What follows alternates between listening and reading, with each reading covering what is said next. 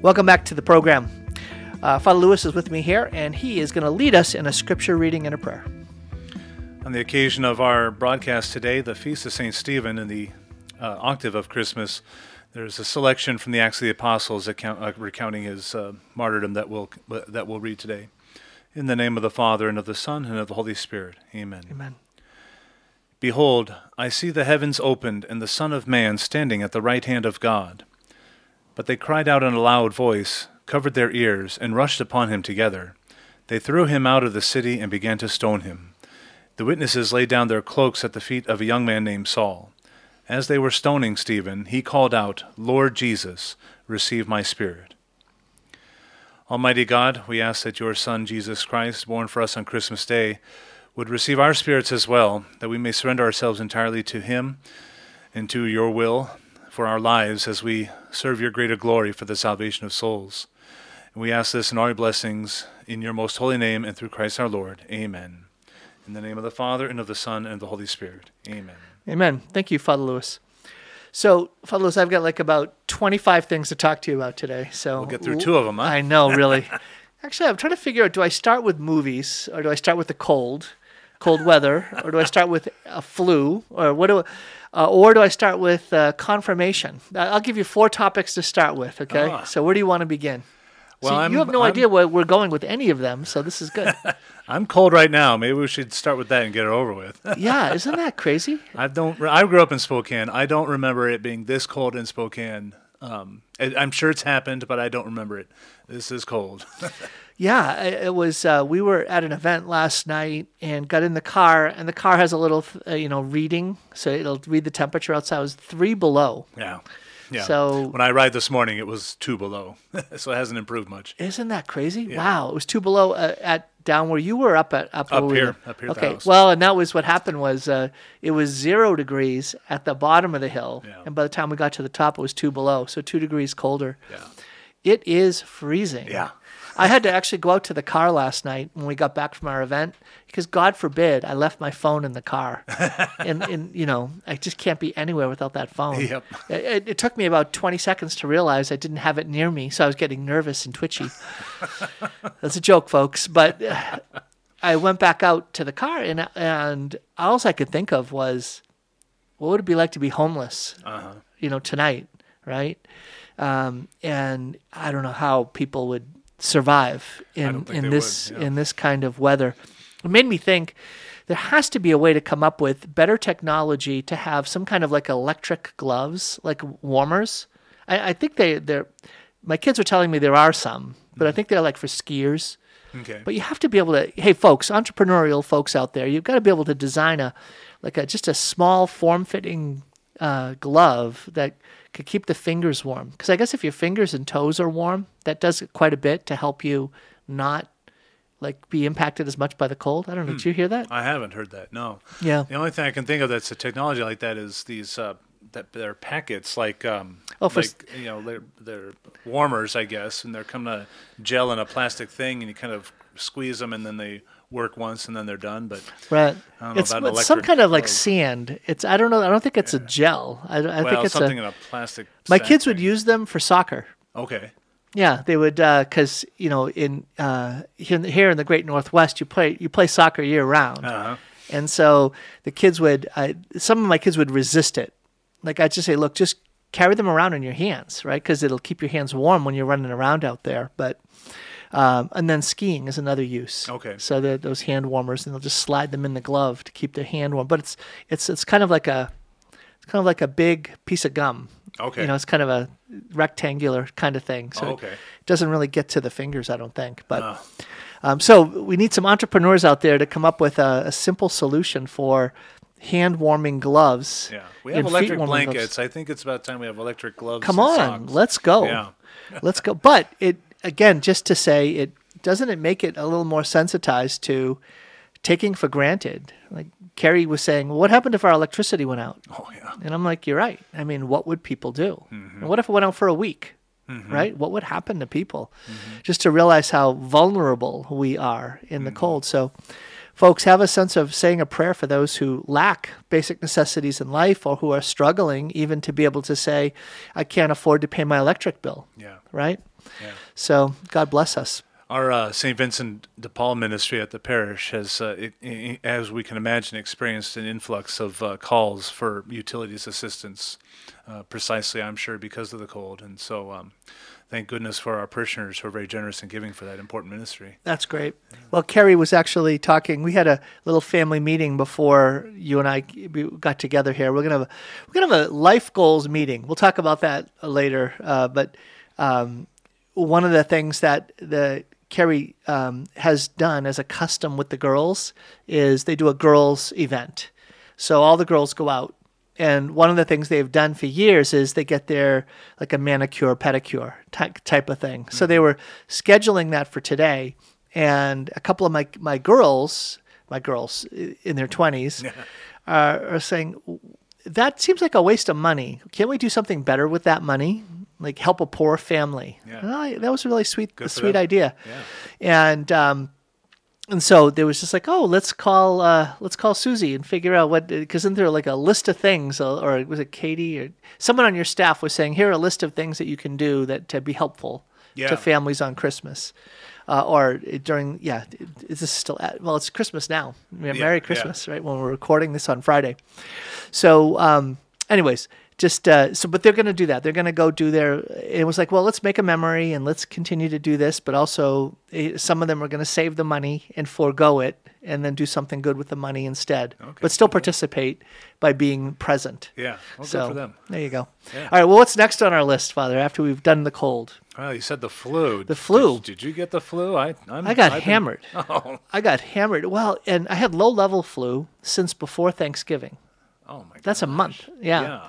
And uh, for some reason, last Friday night, it decided to say, I'm done being low level. I'm going to get high level. Oh no. And I was delirious Saturday, Sunday, Monday, Tuesday, and then finally started climbing out of it Wednesday. Oh wow. Um, it was terrible. yeah. Well, and you hear about that. You hear about people having a, a really hard time, right, with the flu. It's really clinging on. And um, uh, here's here's here's where I want to go with that, uh, and that is that um, one of the very traditional ways of talking about sin is that it's a spiritual disease, mm-hmm. right? And so sin is a spiritual disease. One of the natural ways then of reflecting on the impacts of sin is to be thinking about it in terms of a sickness. Mm-hmm. And, you know, reflect on the time, Father, when you've been sick with the, like a, a bad flu, mm-hmm. right? Or something like that. How do you feel? Pretty cruddy. Yeah. and and to think that there are people who are walking around spiritually sick, like with mm-hmm. a spiritual spiritual COVID, mm-hmm. spiritual flu, serious serious spiritual sickness. And I think that there are ways in which we don't realize the negative effects, even existential effects mm-hmm. of sin. And so eh, I'll, I'll kind of toss it to you right there and just say, have you have have you thought about that? Like just about that idea that when people are spiritually sick, it affects their lives, even when they don't realize Yeah. that negative things that they're experiencing day to day are actually traced back to a spiritual cause. Well, you know, kind of going back to the physical ailments uh, analogy, I, it would be it might be hard for folks to connect it when you're talking about the flu because our normal um, state of health is that we don't have the flu, and then um, and then when we get the flu, we recognize that we are less than we ought to be. Uh, with sin less so, if we've developed a habit towards sin, that'd be like if we have some kind of physical ailment that we've just learned to live with, and we've we've lost sense of like life could be a whole lot better if this could just somehow be fixed, some kind of simple surgery or whatever. An example that is, um, you know, about uh, eight years ago, I think it was now, I needed um, uh, a back surgery, and prior to that, I was. I was just I thought it was some kind of pulled muscle or something in my my lower back and just trying to learn to live with it and didn't even recognize that I was getting a, a symptom as I guess you might call it called drop foot where the nerve is so damaged you can't control the smooth stepping of your foot and I didn't even notice it so I was like living with this and it took an outsider perspective i.e. my doctor to say this is bad this is serious and so I might be living in a state of sin and not even know that it's really impacting my life in all kinds of ways. But I've just kind of quote unquote learned to live with it. But it might take an outside perspective, i.e., someone uh, of a you know of a of a profound spiritual health, a priest or a sister or whomever, to say there's something wrong here and to try to to tell them and show them that there is a better, healthier way.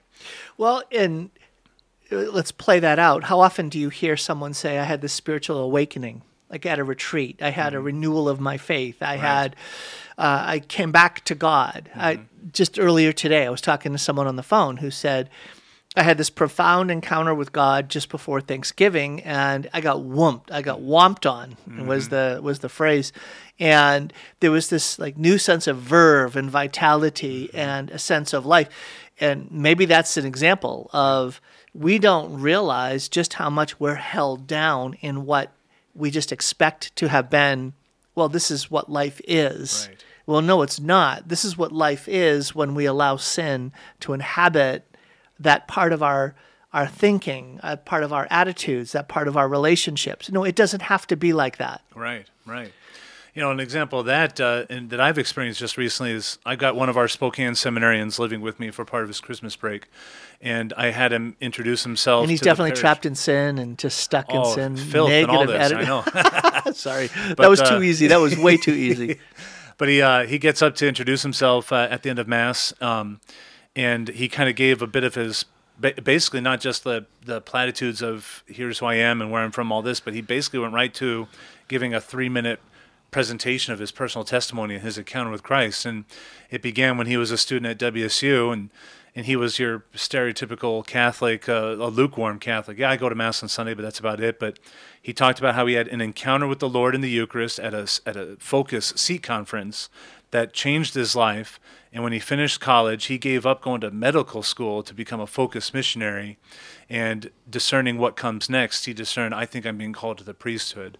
But he pinpointed, goes right back to that moment when he knew, adoring the Lord in the Eucharist, that that's a person and that person is Jesus. And so he had an encounter with the divine physician and it like transformed his life. And he shared that with the parishioners.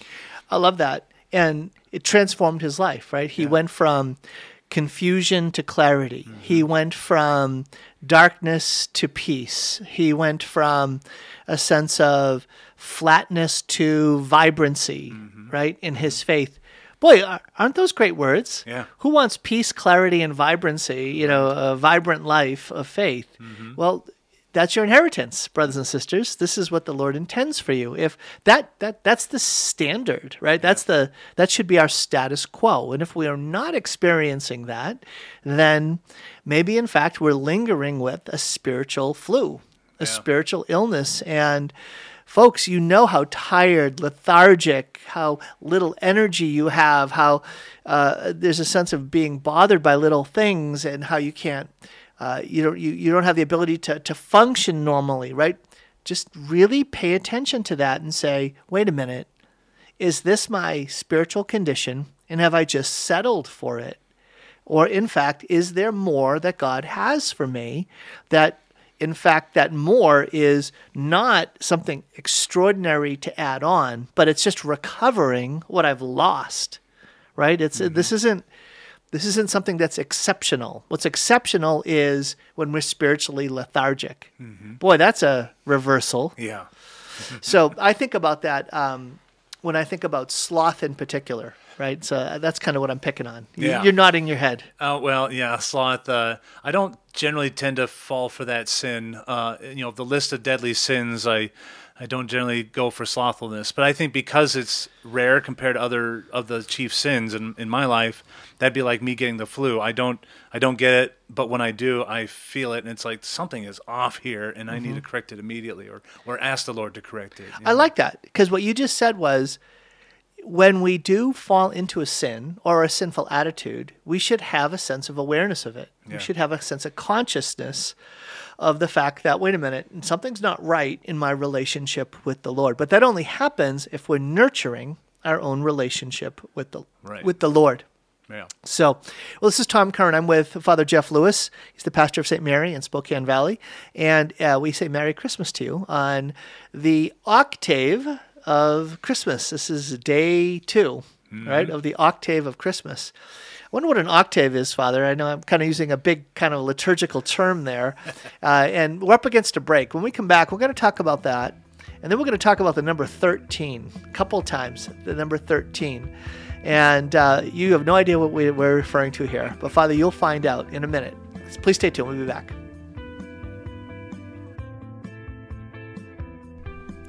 Hi, this is Dr. Tom Curran, and you know me as the host of Sound Insight. I am also letting folks know that as a realtor licensed in the state of Washington and in Idaho, I love serving Catholic families and others who are discerning a move for yourselves. It's much more than buying or selling a home, it's discerning a whole new life. If that's something that you would find uh, a help in, if I could be of service to you, please be in touch. You can find out more at drtomcurran.com. drtomcurran.com.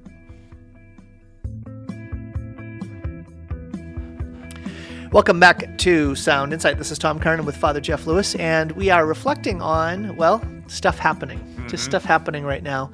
And um, we're finishing up a, a, reflection on the idea that sin is like a spiritual disease. And with when you are experiencing the flu yourself or those around you have the flu, pay attention to that and then stop and ask, what would that look like in my spiritual life? I mention sloth only because it is, I think, a very common thing for the typical Catholic to feel a sense of resistance or reluctance to engage in spiritual things. Mm-hmm right? There aren't that many people who saying, "Yeah, all right, let's go." Why do we only get to pray one rosary tonight? Why can't we pray all four sets of mysteries? This isn't fair, mm-hmm. right? So uh, that that idea of having um, a desire for, a, a longing to engage in spiritual activities, whether it's quiet time, spiritual reading, journaling uh, family prayer, the rosary, or going to mass, right? That why is it so, why is it drudgery when we're talking about coming into contact with the the God who created all things, loves us, and wants to show us mercy? I mean, mm-hmm. hello. What is right. that all about? We're like slogged down into the, the things of earth. And, You know, what is you know what is spiritual sloth? That For me, when I experience it, it feels like it's just it's just plodding. It's just uh, you know with D's, not T's, plodding along, just uh, lumbering along, trying to just put one foot in front of the other on this pilgrimage, you know, path of pilgrimage, and and, and I'm resisting it and fighting it every way. The reason why I'm going so slow and why it's so heavy is because I don't, you know, I'm like spiritually sulking. I don't wanna, and um, but my, so the whole attitude has been covered. Um, like if I'm physically sick, if I'm if I'm ill with the flu, man, I it, I don't want to get out of bed. I don't want to do anything. I can't be bothered with the noise of the other people around me or whatever. Just leave me alone. And uh, you know, spiritual sloth uh, kind of does that to me. I can't be bothered with these holy things. I just want to like sit here and sulk. Yeah. Well, and I think that uh, let's talk about this key. I think that one of the keys in that situation is recognizing that we all have to die, die to ourselves. Don't be caught off guard. Mm-hmm. Don't be surprised in fact, smile and say, oh, there it is again. I have to die to myself. Mm-hmm. Time to die to myself. And oh, I, oh, look at that. There's the flesh inside of me that's resisting doing this spiritual activity. So don't let your decision, your will, be determined by your emotions, your appetites, right? right? No, expect the resistance at the level of the appetites and do it anyways. Mm-hmm. Press through and just say more dying to self to go on here. Thank you, Lord. Mm-hmm. Thank you, Lord. So I don't know that is that something that you typically are recommending, or is that something that? Yeah, lately, even in like especially in homilies, I talk about like we've got to make it the choice and the act of the will, you know, to proceed in our faith. And if I'm just going to be dictated by the winds of the uh, you know the winds of passion or the appetites, as you called it, then who knows where I'm going to end up um, if a if a sh- ship in the 1700s that just depending on sails, we're going to rely solely on where the wind is going to take them, they'll never be able to get anywhere. You need you need a rudder, you need all the the pulleys and the ropes to control all of that and harness it in a way that gets you where you're going to go. And sometimes it's easy because you got the great tailwind going exactly where you're going, and sometimes it's going sideways, and you still got to f- find a way to force it. You know, make that choice and act of the will to go where you know you need to go or else you're just going to capsize or just go adrift or whatever. Um, so yeah, in the spiritual realm, I have to make that choice in the act of the will. For me, where I got to start is if I recognize if I'm sensitive to something's off, I'll even stop myself, or I'll even like I'll tell the parish staff if I'm at the office, like I just need to go to the church and pray, and away I go, and I'll just ask the Lord, something's off here. What is going on?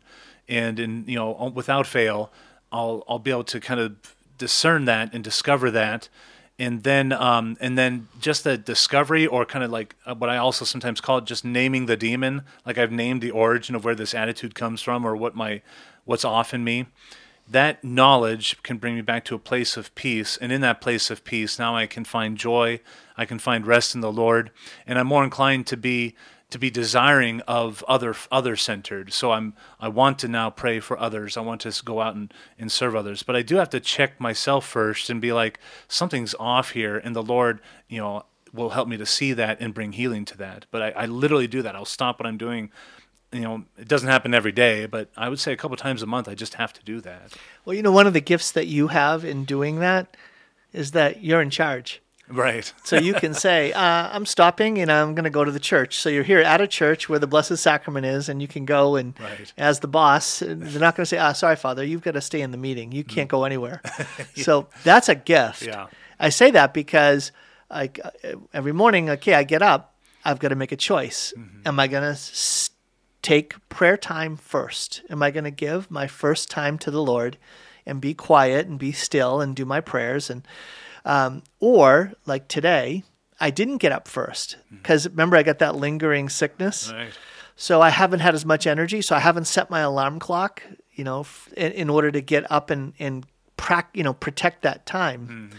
Well, sure enough, Carrie's up, and uh, and it's like, oh, let's get practical. We let's organize our time here and uh, that was just a mistake because I didn't have to do that because she was taking prayer time. Mm-hmm. And I decided to disrupt her prayer time and let's talk about, oh, what are the three things we're going to get done today? And, and how easy it is to then lose what ought to be protected. Mm-hmm. So it's that in the name of getting practical stuff done, it's easy to lose sight of, well, that which is going to provide the the guidance and the strength to do what God wants us to do in the way God wants us to do it. Mm-hmm. Yeah. So it's uh, uh, you need to do that on our behalf, Father. You need because God best. has given you that uh, that space yeah. to be able to take. So did I just rationalize my my behavior? Did I just do that? This is this kind of a confession here. if you start the day off right, then that's the key, right? I, I don't think have to that, rationalize anything. You know. well, there you go. I think that well, and and and sometimes that's what it takes, right? right. It's if uh, if if folks you're listening to this, it's like okay when I don't do it, I realize what I lose. Mm-hmm.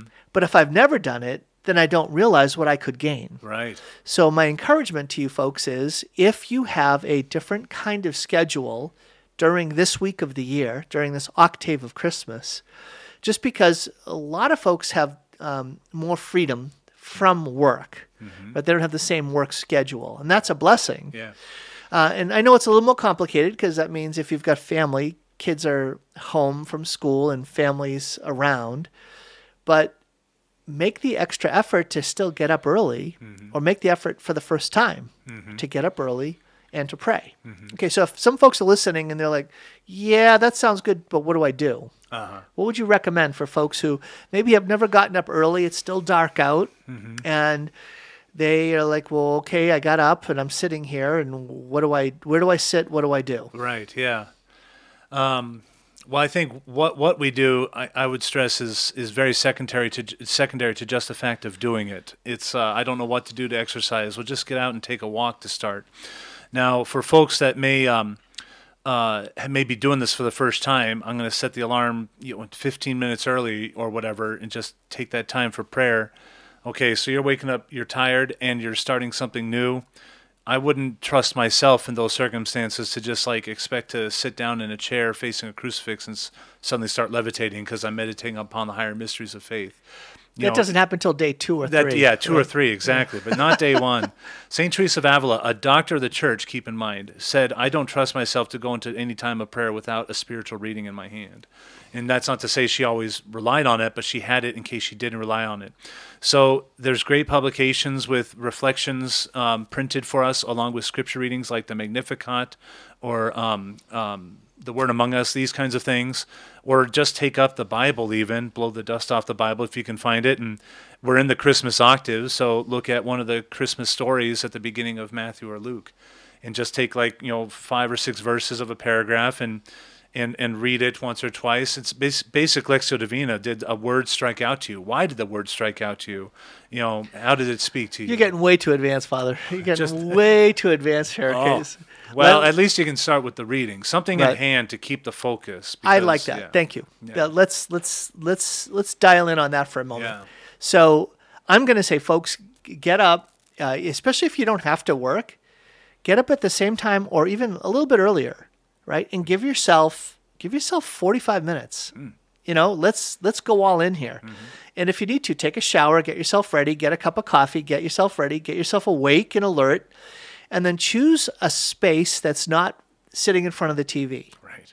right? So don't don't choose a space that is i'm going to use a strong word polluted. Polluted by experiences that are not prayerful.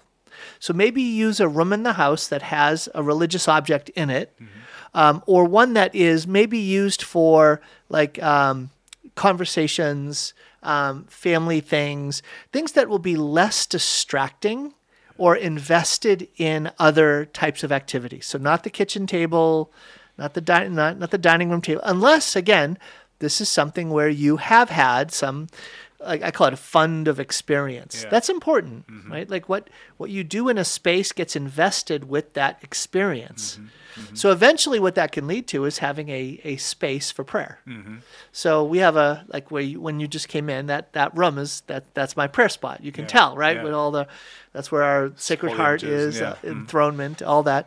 So, um, and then they might have um, they might have a, an Advent wreath, Mm-hmm. right, with the candles. And so now you have the Christmas candle, Mm-hmm. so you can light your Christmas candle. So that creates an environment. And then maybe have some music on in the background, right? Mm-hmm. And if music is distracting, then just have instrumental, Mm-hmm. beautiful music. Not not like not like Santa Claus is coming to town, Right. Yeah. right? But maybe some uh, holy music in the background if that helps create an environment. If it's Yeah. distracting, don't. Yeah. And then um, I find that like usccb.org is very helpful. Yeah. Right? It's the bishop's website, the bishop's conference, usccb.org. And they will have the daily readings that like they realize 99% of the traffic that goes to that website is going for the daily reading. Right. Which is good because they've actually invested some time to have daily reflections Yeah. a short little video. It's only a couple minutes long mm-hmm. that'll give a reflection on the scripture, and then you can read the scripture of the day. But you mentioned you used you used some big words now. You used Lectio Divina and something struck you. What are you talking about there? So someone they're listening and they're like, okay, I'm gonna sit down. I've got my music on. I got my candle lit. I've gone to the website. I've got the page. I've listened to the reflection. Now I'm gonna read the first reading in the gospel uh, for the day. What do I do now? Yeah. Well, Lectio Divina is the fancy Latin phrase just for divine reading. It's just praying with Scripture, not Bible study. Well, let me understand what's going on here with all the footnotes and the Scripture commentary. Like, that's all good and important too, but it's a different engagement with Scripture when you're praying with it. And so you, you might read, you know, let's say the five verses, you know, once through, kind of get familiar with it, and just sit with it, maybe 30 seconds, and then read it through again. And I think I think people might dis- discover well, there's a, like a word that just holds my attention, whatever that word is, or or turn of phrase, or or an image. Okay, you know, you might be reading, you know, Saint uh, Luke's gospel account. Well, why a manger? What is a what is a manger? Why is a manger? Why did that stick out to you? I mean, whatever it is, and, and just ask yourself because you're asking yourself anyway. Why did that word stick out to me? And then ask God, God, why did that word stick out to me? Because that might be that word or that phrase might be exactly the word which God already spoke, the word Jesus in the gospel. That might be the word or the phrase that that's going to have an impactful meaning for you if you would just sit and ponder with that with that whatever it was that stuck out. Yeah, and a couple of things that I like to do when I'm uh, engaging in Lectio Divina uh, is I first just say, "Help!" Like, okay, here I am, Lord. I got nothing. I, I like this is. I'm gonna get distracted. I'm gonna fall asleep. I'm gonna be thinking about my day. I don't know what to do. Just help, mm-hmm. help me. So, like the honest prayer of a humble man. Just start there, brothers and mm. sisters. If you don't know where to begin, just say, "All right, I'm listening to Tom and Father Lewis talk, and I just, I don't know what to do, Lord." Just talk to God. I, I'm constantly interrupting my kids. Like when we do family prayer, and I mm-hmm. say, "Okay, it's your turn to pray now," they'll say, "Well, I pray for my basketball game and the dog, and everyone's get healthy." I said, "No, no, talk to God. Talk to Jesus. Like, actually address what you're saying to God in a prayer, and then, dear Lord." I come before you and thank you. Okay, so now it's a conversational thing. Mm-hmm. And then also, I, I like to realize I'm only here because God gave me the grace to be here. Like all prayer is a gift from God. So I like to say, Lord, you did it. I don't know how you did it, but you got me here. So thank you. Now, you got me here for a reason. So please, whatever that reason is, let it let it be so. Mm-hmm. Amen. Mm-hmm. Whatever whatever you want for me in this prayer time, I am open to it. So I need help. I got nothing, but thank you for getting me here. So please now open me to receive what you are ready to give. Mm-hmm. And I find that that's a kind of a helpful kind of creating the foundation for the richer spiritual thing that you're saying. Yeah. So I, I, I'm kind of doing beginner stuff. Yeah. You're an intermediate and upper level. Okay, so beginner pre- level. Go ahead. pre- but, you know, secret of priests. I think some oftentimes we have to pray much that same prayer just to be struck with an inspiration for a homily to give. Um, and, That's uh, good. It's I good to be humbled like that. Yeah, I know. I mean, you know, I don't have, you know, people ask, how do you come up with something every day? I'm like, well, I don't come up with anything. I try to take it to prayer and God gives me a word to say. And, um, and then sometimes the gospel passage for the day literally is just a list of the 12. Jesus called his apostles to themselves, and the name of the 12 are these the gospel of the Lord. It's like, what do I do with that? but sometimes, you know, inspiration strikes, even in those like list of names, you know. Nice. Yeah. I love it. Well, that's Father Lewis. This is Tom Curran, and it is the Feast of St. Stephen in the octave of Christmas. We again wish you a Merry Christmas. We're up against a break. Back in a minute with more sound insight. All right, Father, we're back, and it's great to have you here uh, on this octave of Christmas. I wish I could say to you, How was your Christmas? even though I know it's the day after, but we're recording this on Friday, uh, two days before Christmas. I have to admit, I saw your schedule of masses for Christmas Eve and, and Christmas Day. You're busy. Well, fortunately, I have a retired priest in residence, so he's taking two of the five masses. Even so, that's still a, you've got quite a, a schedule. yeah. Um, I wish I could ask, hey, how many people showed up, right? But we'll find out in next week when, we- when we have a chance to talk.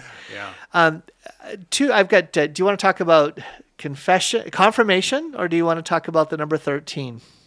Uh, I'm curious about the number 13. Number thirteen is related to two movies. Okay. Okay, two movies. Let's see if you can figure out what movies I'm going to talk about related to the number thirteen. Just Come on now. the just on the on Just- the clue 13? Just the clue thirteen. Oh man. Now there are two movies that actually have thirteen in the title. Well, one I'm going to guess is Ocean's 13, but Wow, man, you went right down the wrong rabbit trail there. So there's one very, Oh. very recent movie involved involving the number 13 called 13 Lives. Oh, okay. And the other one is One More Chance. Come on now, what's a classic movie involving the number 13? There's only one other word in front of it. It's not Oceans. And it's not Ocean's 13. No, but it's a three syllable word Apollo. Oh, Apollo 13. Come on, Apollo 13. Yeah, Apollo 13. Yeah. How do you forget that, Father? You're, well, I haven't seen like that this- movie in about five years, I guess, Okay. or more. But Yeah. okay, yeah, Now, you know what Apollo 13 is about. yeah. Okay, what's it about? Uh, the the failed moon landing. Um, I think it was the last of the Apollo missions back in the maybe that was in the earlier mid 70s. The movie starred Tom Hanks among other other crew, Yeah. other cast. Yeah. So And, they were uh, going to go land on the moon. There's something went wrong en route, and so not only could they not land on the moon, but it was it was a miracle they didn't they didn't die in the first whatever happened to the ship, but then to everyone working around the clock to figure out a way to get them home with with the limitations of what they had in the nothing of space. It is an amazing movie. It It's super inspiring. I've used that movie in when I, as a consultant when Mm-hmm. I trying to like rev up a team to have a vision and a goal. Mm-hmm. There are a couple of scenes in that movie. What Ed Harris? Yeah, he's right? the best character. He's my favorite character in that movie. Unbelievable. Yeah. Unbelievable. Well, what what are the scenes? Well, one is he he goes into the well. One I'm thinking of, he goes into the um, into the planning room. He goes right to the whiteboard, and there he's going to draw what the situation is on the whiteboard. And then the team of people start going back and forth about what they can do and and what they what they what, uh, what they think they ought to do. But here are the limitations for that. And he's having to direct traffic from start to finish. Yeah. And um, and then anyway, yeah, kind of goes from there. So Yeah. that's one scene. He says, "This is where they're going to end up right here," and he draws a line. Yeah. And, he said, and this is where we've got to get them. Yeah. We've got to get them from here to there. Yeah. And otherwise, they're going to die right here. Yeah. And we've got to get them this long extra route back Right. home after they slingshot around the, uh, moon. around the moon. Yeah.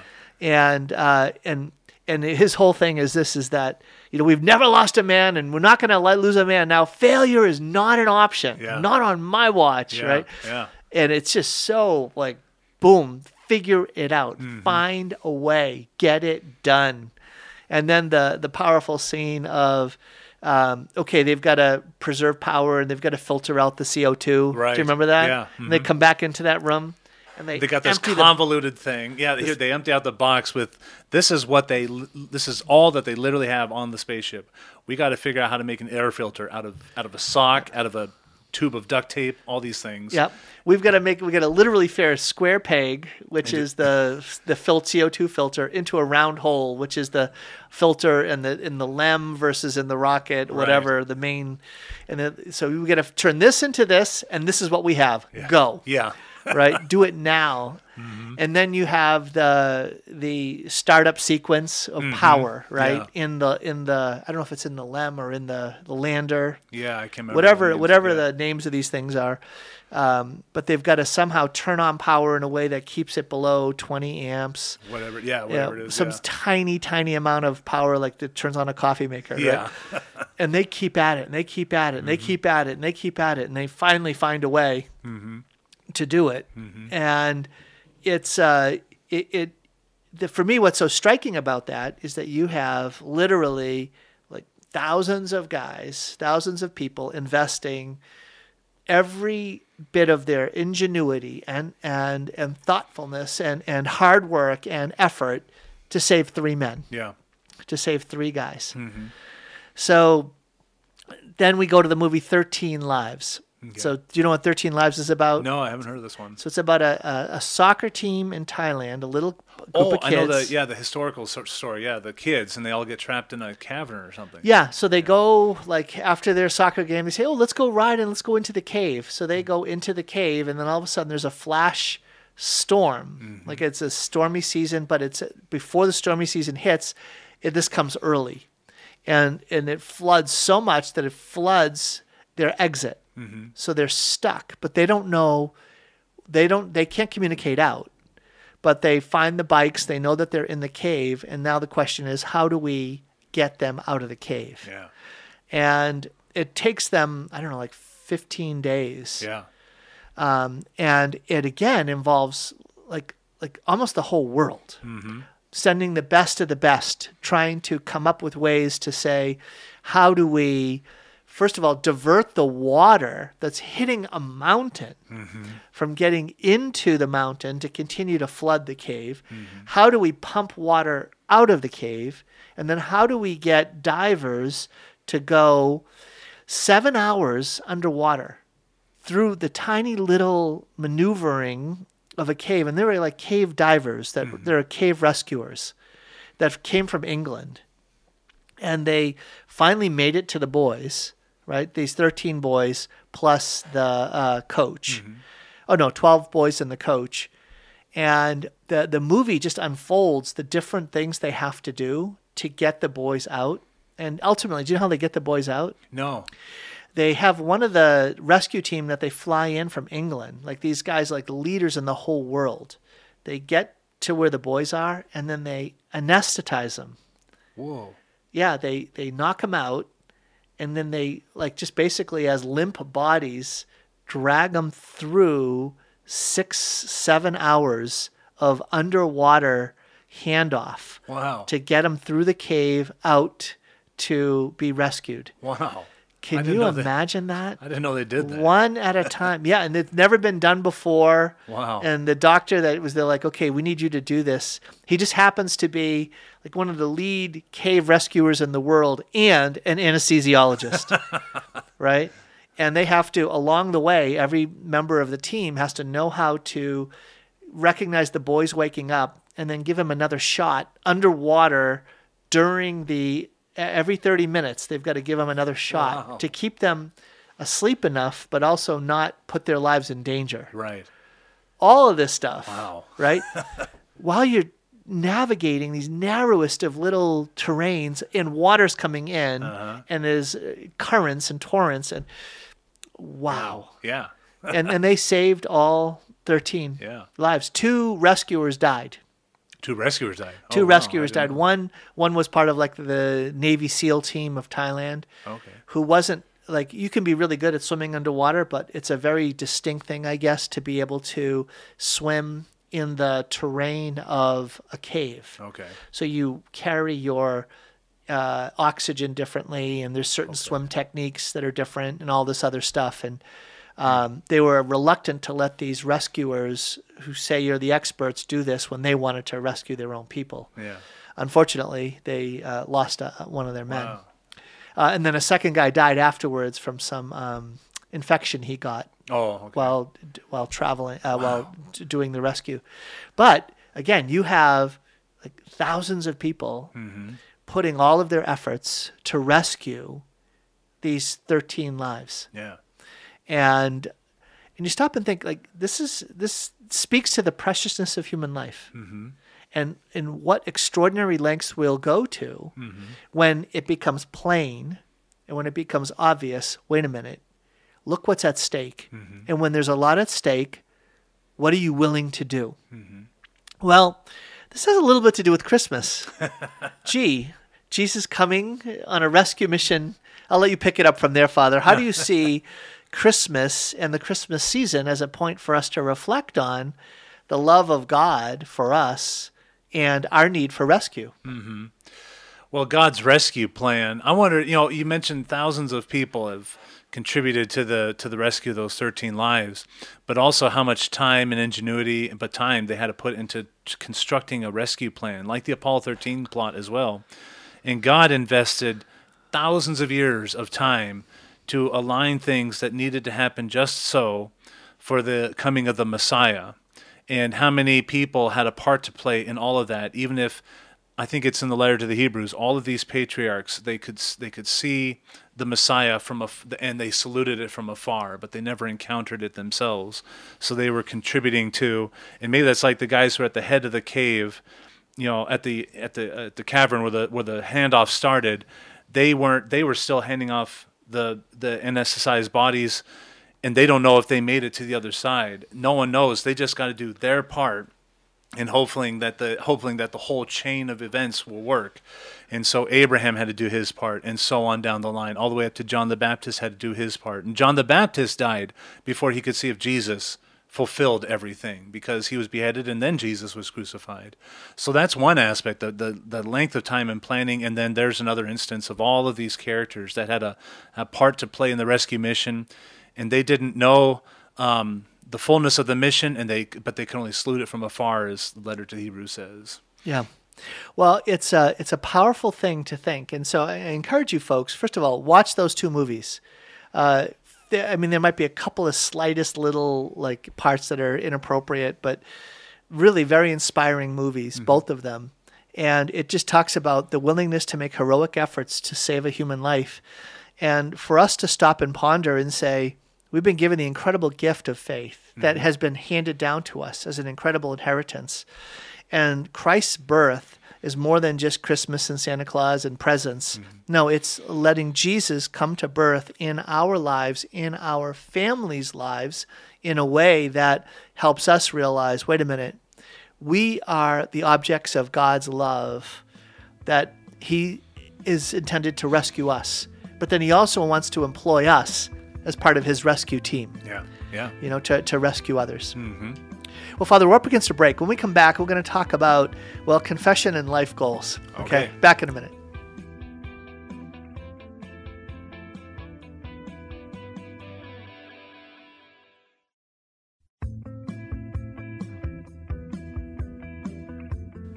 Welcome back to Sound Insight. This is Tom Curran. Now, Father, we just I just mentioned those two movies, Apollo 13 and uh, 13 Lives. Uh, I'll give you a one chance here to. it's fam- a lot of family activities going on in this week and all that, and one of the biggest time wasters is looking for a movie. Uh huh. What a waste. and Carrie gets so frustrated when we're just scrolling through what's on, what's on, what's available now. What's a, instead of just go online, look up the best, highest rated, this or that, and just save yourself time, pick that one, and then go. Yeah. Instead of guessing. Yeah. Okay, so I'm going to put you on the spot here. Families are looking for a good family movie, not a time waster. So, Okay. what's a good movie to give folks a not more than even just a feel good, but something that will inspire, uplift, um, uh, you know, give that sense of like Apollo 13. You're on a mission. Uh, do, you, do you have a couple of movies that, that are sort of go tos for you, even if we've seen them before?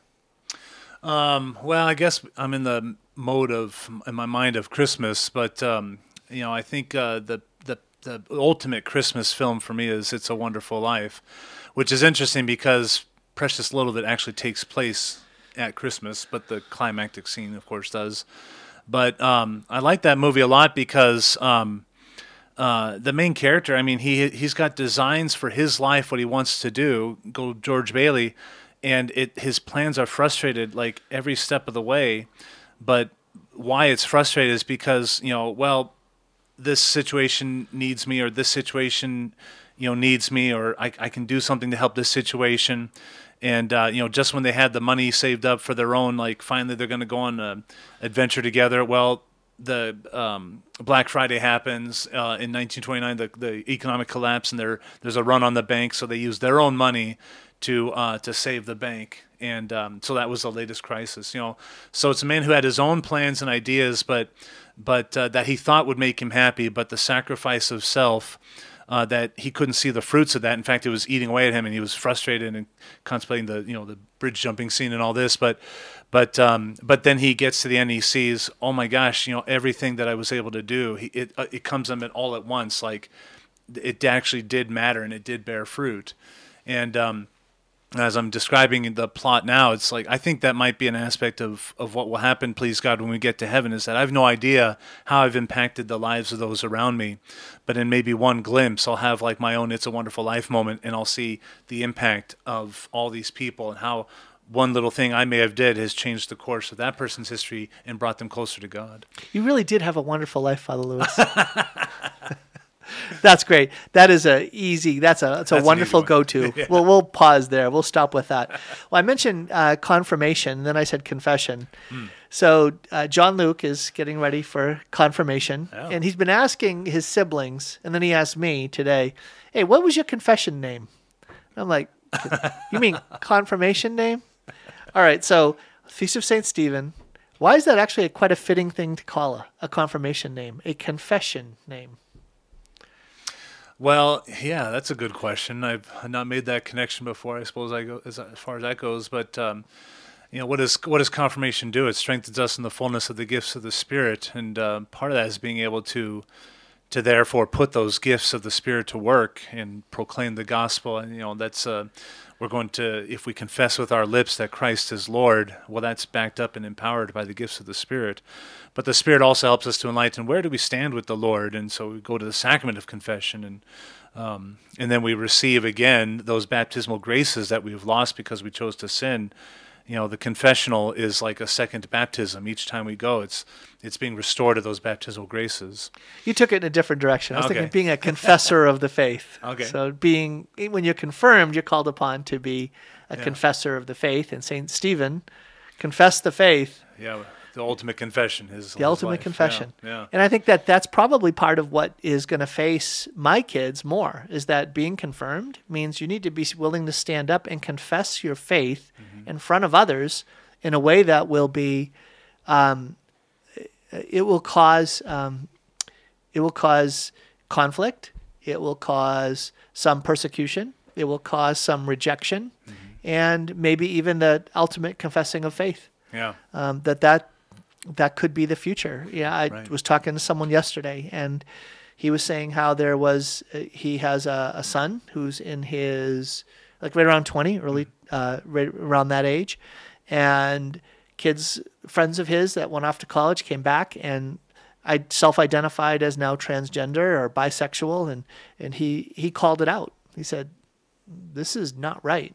Eh, What you're what you're saying is." Uh, it's actually dangerous and harmful, and I'm going to speak to the truth in love. And he got rejected by his friend group Yeah. right? So these are good Catholic kids he went to school with, and all of a sudden now, they're he is now he is now isolated. Yeah. He's been cut off from them because of his taking a stand for the truth. Yeah. And so it seems like that that is that is going to be a more common future than um, maybe we experienced. Yeah. Uh, certainly, I experienced growing up, and probably you too.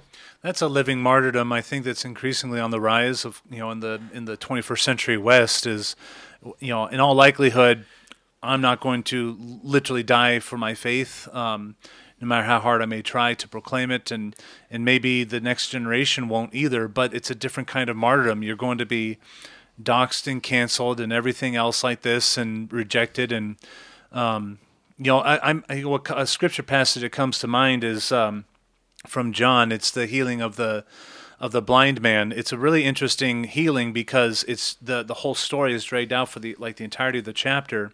And if you look at what happens to the man when he has that encounter with the Lord and his life has changed forever, and they keep asking him who did this to you and all this. Well, the the leaders rejected him. You know, his friends rejected him. His own parents rejected him. He's of age. Ask him. Like they were washing their hands of him. And pretty soon, everyone, you know, they kick him out of the synagogue and he's all alone. He's been rejected and doxxed and canceled and then Jesus comes again. You know this, you know, to, to bring him that deeper healing of I've healed you your blind of your blindness, and now I'm bringing you deeper healing. So these things of the world will pass, our friendships and all these other things, our social status. But what's eternal is our friendship with the Lord and the graces and the gifts that come with that. That's where we got to focus. But that's the living martyrdom that people are facing now. Yeah. So it's uh, just then to end on this point. It's uh, it's one of those things where it's going to be so important for us to have that eternal mindset, that mindset of saying, "What's our true home?" To give us that vision of saying, "This is where we're headed. This is what we were made for." To give us that strength to be able to live now what we're called to live. So it kind of ties back to a different level of spiritual disease right? If sin is a spiritual disease, that also can impact culture. That can also impact the way that we're living as a society. And we might be called upon to be those who are willing to stand up for our faith in a way that can help bring cleansing to the culture. And sadly, if we look at the history of the church, that cleansing often is in the form of martyrs' blood, hmm. right? It's the blood of the martyrs that is used to, if you will, uh, remove the blockages to God's grace coming back to uh, a, a people in a time. So, not necessarily what we would have chosen for ourselves, but um, we don't get to choose the times in which we live. Right. We do get to choose how we live in, the, in those times.